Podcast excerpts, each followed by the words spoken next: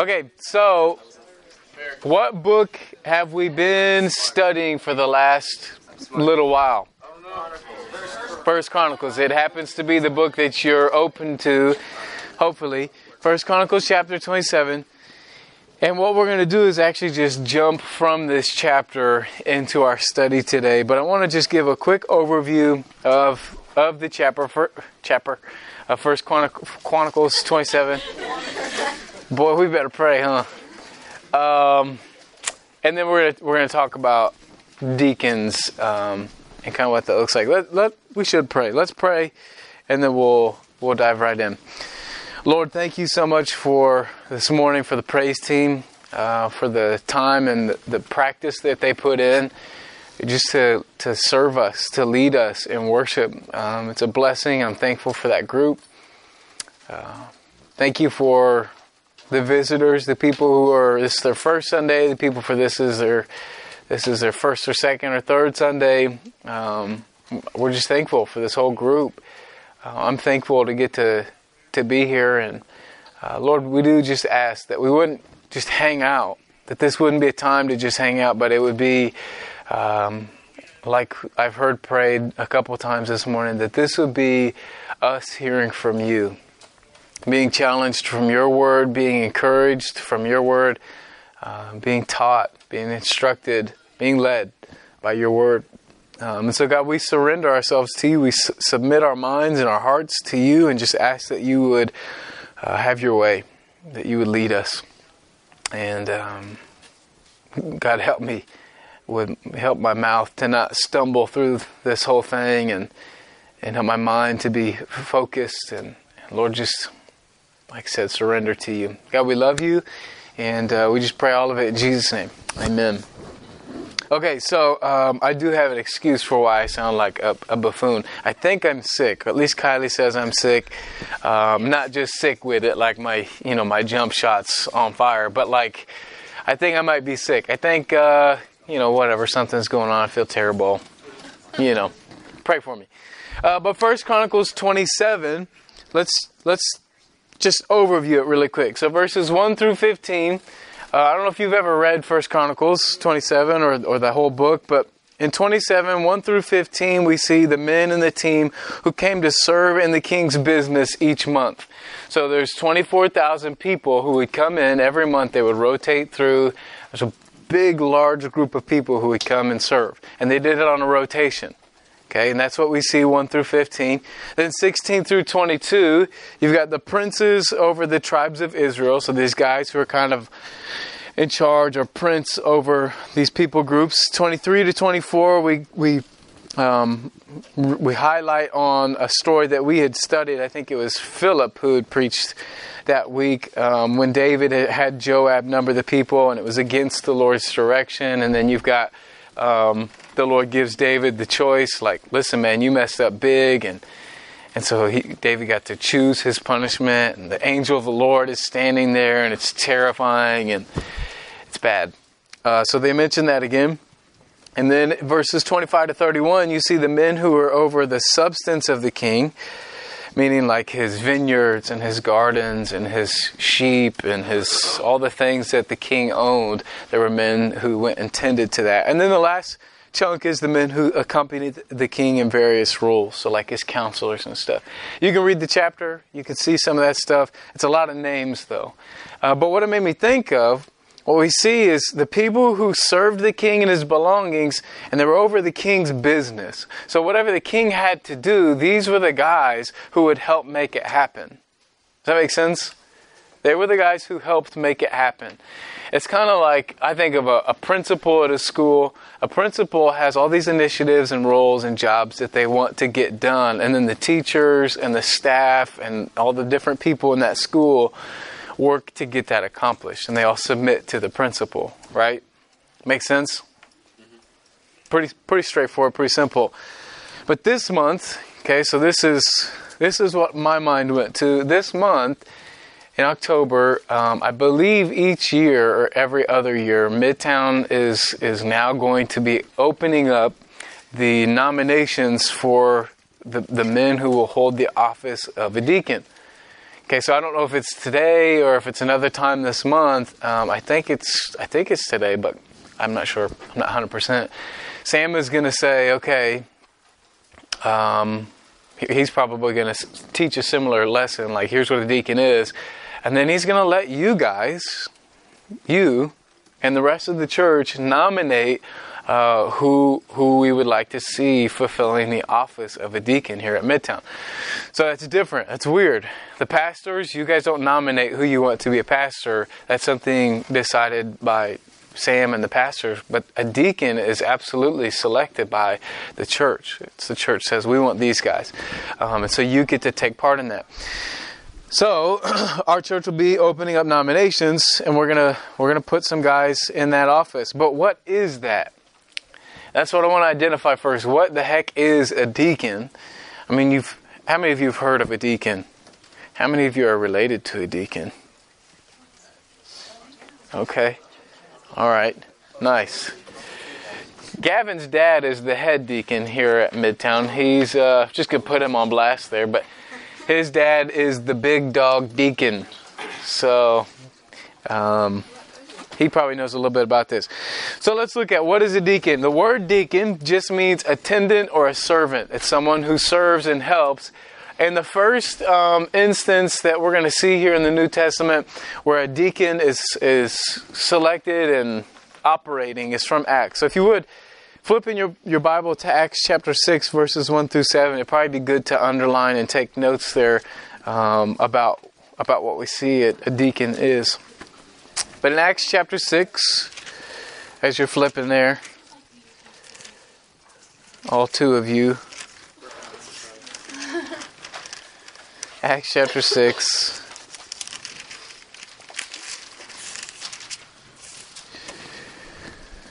Acts 6 1 through 7 is what we're going to be looking at. We'll look at a couple a couple verses here. It says, "And in those days when the number of the disciples was multiplied, there arose a murmuring of the Grecians against the Hebrews because their widows were neglected in the daily ministration.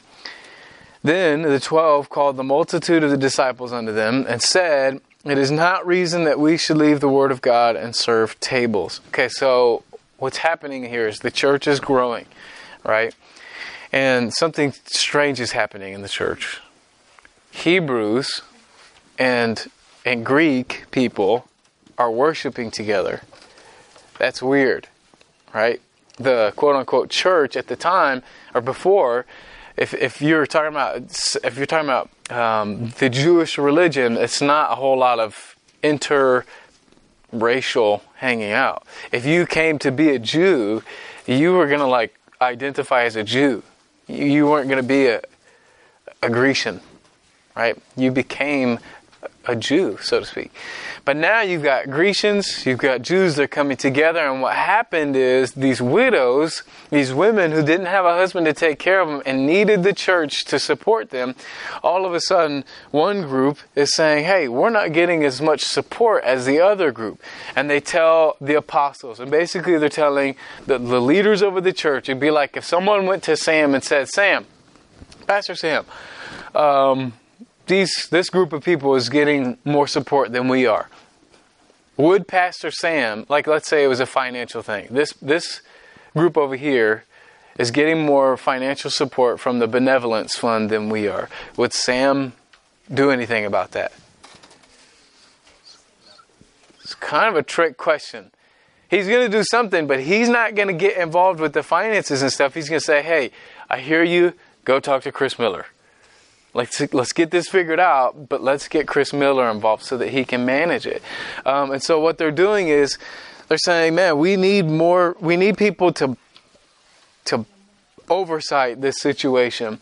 And so the, the 12 called the multitude together and they said, it's not reason that we should leave the word of God and serve tables. In other words, Sam should not leave his primary ob- objective of studying the Word of God to feed us the Word of God in an effort to make sure that people have enough food on their tables. That's not his responsibility. His responsibility is this book, right? Does that make sense? So, key point one the deacon works to allow for the pastors to attend unto the Word of God. The deacon works to allow for the pastors to attend unto the Word of God. That's their primary occupation, that's their primary goal, is to, to be about this book and get this book into the minds and hearts of the people. But there's obviously, as we see here, and as you probably recognize, if you've gone to church any length here, you've you've recognized that there's more to this church thing than just Bible study, right? Many of you, or at least some of you, your family has probably benefited from the church um, in whatever way. Maybe you had someone pass away. Maybe you needed financial assistance. There's been several, several, several situations where that I've been involved in, at least, where families are being having needs met, and it's not just preaching and teaching. So, verse 3, Acts 6, verse 3 says, Wherefore, brethren, look ye out among you seven men of honor full of the Holy Ghost and wisdom, whom we may appoint over the business. So, these men, these are, they're going to choose seven for a church of like several thousand. There's only seven deacons, which is kind of wild. Choose seven of them to come and, and be over this business. So, key point two the deacon uh, is appointed over the business of the church. If you haven't heard that or seen that already from what we've what we've seen or talked about so far? Well, there it is. The deacon is appointed over the business of the church. So I, I don't know if I could name all the areas. Um, Philip was a deacon. He had the office of deacon. He's got a, a plaque at home that says, You're a deacon. Um, and he was officially a deacon here at Midtown. How many of you, uh, Dan, have you been a deacon? Another church you have? Nate, were you ever a deacon? You asked me, he was like, no, I ain't about that life. okay, so yeah, they're put over the business of the church. So there is a financial uh, group.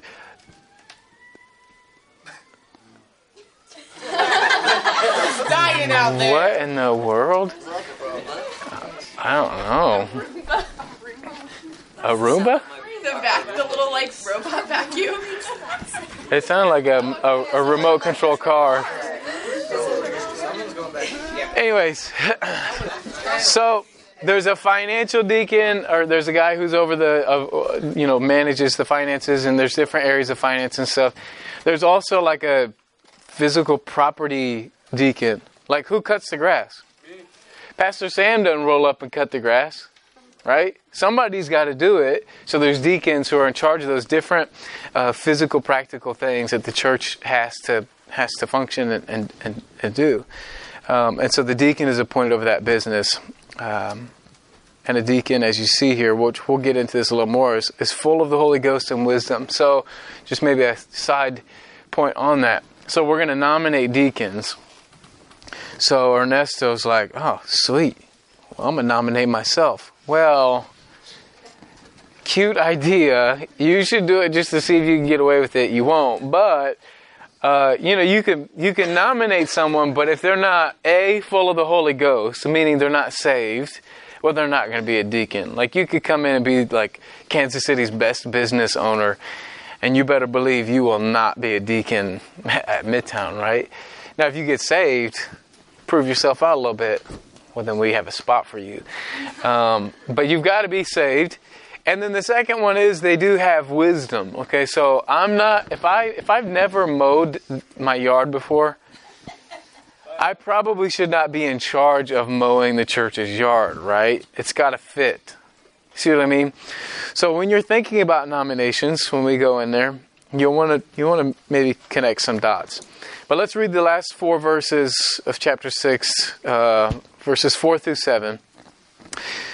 Here's what they said But we will give ourselves continually to prayer. These are the, the leaders, the, the apostles, and to the ministry of the word. We're not going to do that business. We're going to pray and minister, minister the word of God.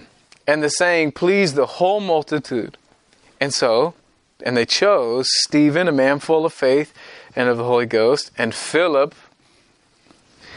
and Prochorus and Nicanor and Timon and Puma, just kidding, and Parmen, Par, Parmenas and Nicholas, a proselyte of Antioch, whom they sat before the apostles. And when they had prayed, they laid their hands on them. And the word of God increased. Check this out. The word of God increased, and the number of the disciples multiplied in Jerusalem greatly. And a great company of the priests were obedient to the faith. So they, they appoint deacons, and as a result of that, the word of God grows and the ministry prospers. So, key point number three is that the deacon allows the word of God and the work of God to be spread. A deacon, while they may be cutting the grass, a deacon is facilitating ministry to happen because God has chosen pastors and He's chosen and gifted um, the the like the whole body to profit itself. And so, if I have to go cut the grass, but that allows Ernesto, so maybe Ernesto is not qualified to be a deacon yet, but if I am given the office of deacon, well, now Ernesto, he can go reach out to a friend and lead him to the Lord. Because he doesn't have to worry about cutting the grass, because I got that. You see what I mean? We all carry the weight together. We all take care of the business so that so that ministry can happen. Does that make sense? How many of this is how many of you this is review for? You know this. Okay, good. Some some wavy hands. Good. We want to get a we want to get a, a, a good understanding of it. So, if Ernesto can't be a deacon because he's under 18, let's figure out who can. All right. So maybe at some point Ernesto will be. I hope so. That'd be cool. Who becomes a deacon? If you would flip in your Bible, 1 Timothy chapter 3. 1 Timothy chapter 3.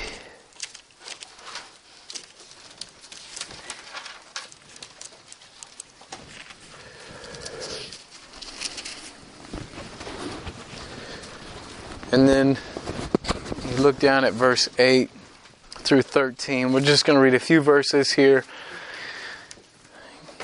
get a takeaway, um, and then I'll ask you guys some questions. So, 1 Timothy 3, verses 8 through 13, it says this Likewise, must the deacons be grave, not double tongued, not given to much wine, not greedy of filthy lucre holding the mystery of the faith in a pure conscience. And let these also first be proved. Okay, let's pause really quick. So a deacon has to be grave. What's that mean? They gotta be dead? And be stuck in a grave? yes. no, what does grave mean? Serious. Yeah, it's serious. It's like to have gravity. If grav if you have gravity, it's pushing you down. You're not a crazy hyper moron, right? You're, you have some seriousness to you. You're a little more grounded, right? So grave, not double tongued. What's that mean? They are having a party over there. What are we doing over here? Like honest. Not double tongued, just honest, right? You're not saying one thing out of this side of your mouth and saying another thing out of this side of your mouth, right? You're speaking the truth. You're you're saying the same thing. Did you just speak another language? You are speaking another language. No, we didn't. I said Bella, Symphony, and Michaela. Yep. I was just saying names. What's Chinese? Um, not giving too much wine, so they're not a, they're not a drunk. They're not partying on the weekends. Not greedy of filthy lucre. They're not out trying to earn a, a penny, you know, and maybe in a dishonest way. They're not obsessing over uh, earning money. Holding the mystery of the faith in a pure conscience. They're living out and holding on to to their faith, and they're doing it with purity, right? And let these also first be proved. So they're proven, right? It's not somebody who's just showed up a couple weeks in. So Ernesto, by the time he's 18, well, he's going to be ready to go, right? Then let them use the office of a deacon, being found blameless. Even so must their wives be grave, not slanderers, sober, faithful in all things. So their wives have qualifications as well. Let the deacons be the husbands of one wife, ruling their children and their own houses well. For they that have used the office of a deacon well purchase to themselves a good degree and great boldness in the faith which is in Christ Jesus. So basically, what you see in all that, key point four is that the deacon mirrors Christ in character. Right? You can see from 1 Timothy chapter 3, you get to see the, the, the, characteristics of a godly man or woman of God, specifically the office of a bishop and the office of a deacon. And what we see from this deaconship is that this is a person who looks like Christ, right? So you don't want somebody who's just kind of whimsical, somebody who comes about 50, 60% of the time to church services.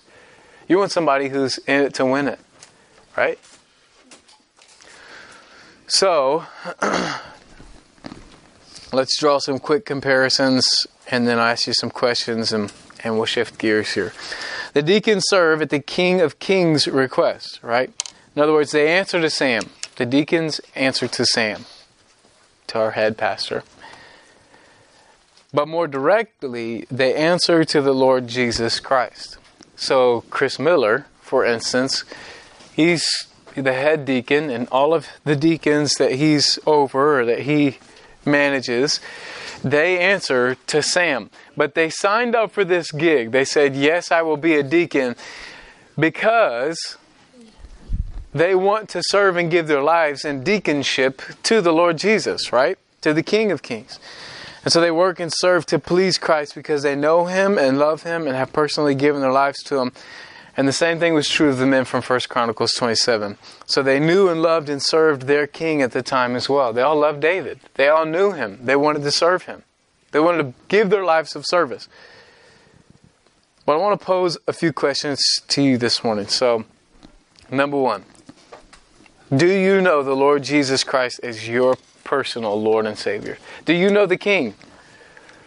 In other words, have you believed on him and accepted his sacrifice for your sin and confessed him as your Lord and Savior?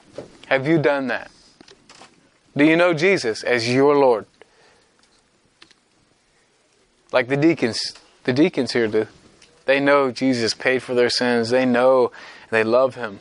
They know him. They want to serve him because they've given their lives to him. Number two, maybe you have, but maybe Maybe you haven't, I don't know, been a friend. Do you love the Lord Jesus Christ as your personal friend and brother?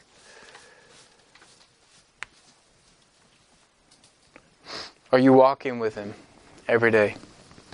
Sharing your heart, your struggles, giving your affection to Him? Like, I know that, man, sometimes students or people will get saved and they're like, man, Lord, thank you for, for dying for me, giving me salvation. Now I'm going to go do my thing. It's like, wait, what? You're not even going to hang, like, you accept someone dying for you. They literally laid their life down for you. And then they want to know you, and they want you to know them, and you're just going to do your own thing. So maybe that's you. Or maybe you're just in a season where you haven't been walking with God. You haven't been hanging with Him. You haven't been spending time with Him in the Word. You haven't been praying to Him. Maybe you have distance in your relationship with God. You're saved, but there's that distance, kind of like we talked about in the question and answer last week. There's distance. Well, maybe this morning is, is the morning where you return to your fellowship with the Lord. And then lastly, do you serve the Lord Jesus Christ as your personal King and Master? In other words, have you given yourself to the Lord to serve Him and submit to Him in all areas of your life? Because maybe you didn't know this. When you got saved, that means Jesus is your friend, He calls Himself your brother, but Jesus is also your Lord. He's your master. He's your king. Whatever he says, you do. Whatever, he, whatever pleases him is your responsibility, is my responsibility. And maybe we've gotten distanced, distanced from that, from that mentality, from that idea. And this morning is, man, as we continue in our service here, but in the main service, I want to pose those questions and, and just ask you, man, where are you at? Do you know the Lord? Are you walking with Him? Are you submitted to Him? The deacons are, right? If you look around, they'll probably give a list of who the deacons are, and you can go one by one, and you'll be able to say, yep, okay, that's what it looks like. Just making sense? Making sense? Okay. a little bit short, a little bit educational, maybe. Um,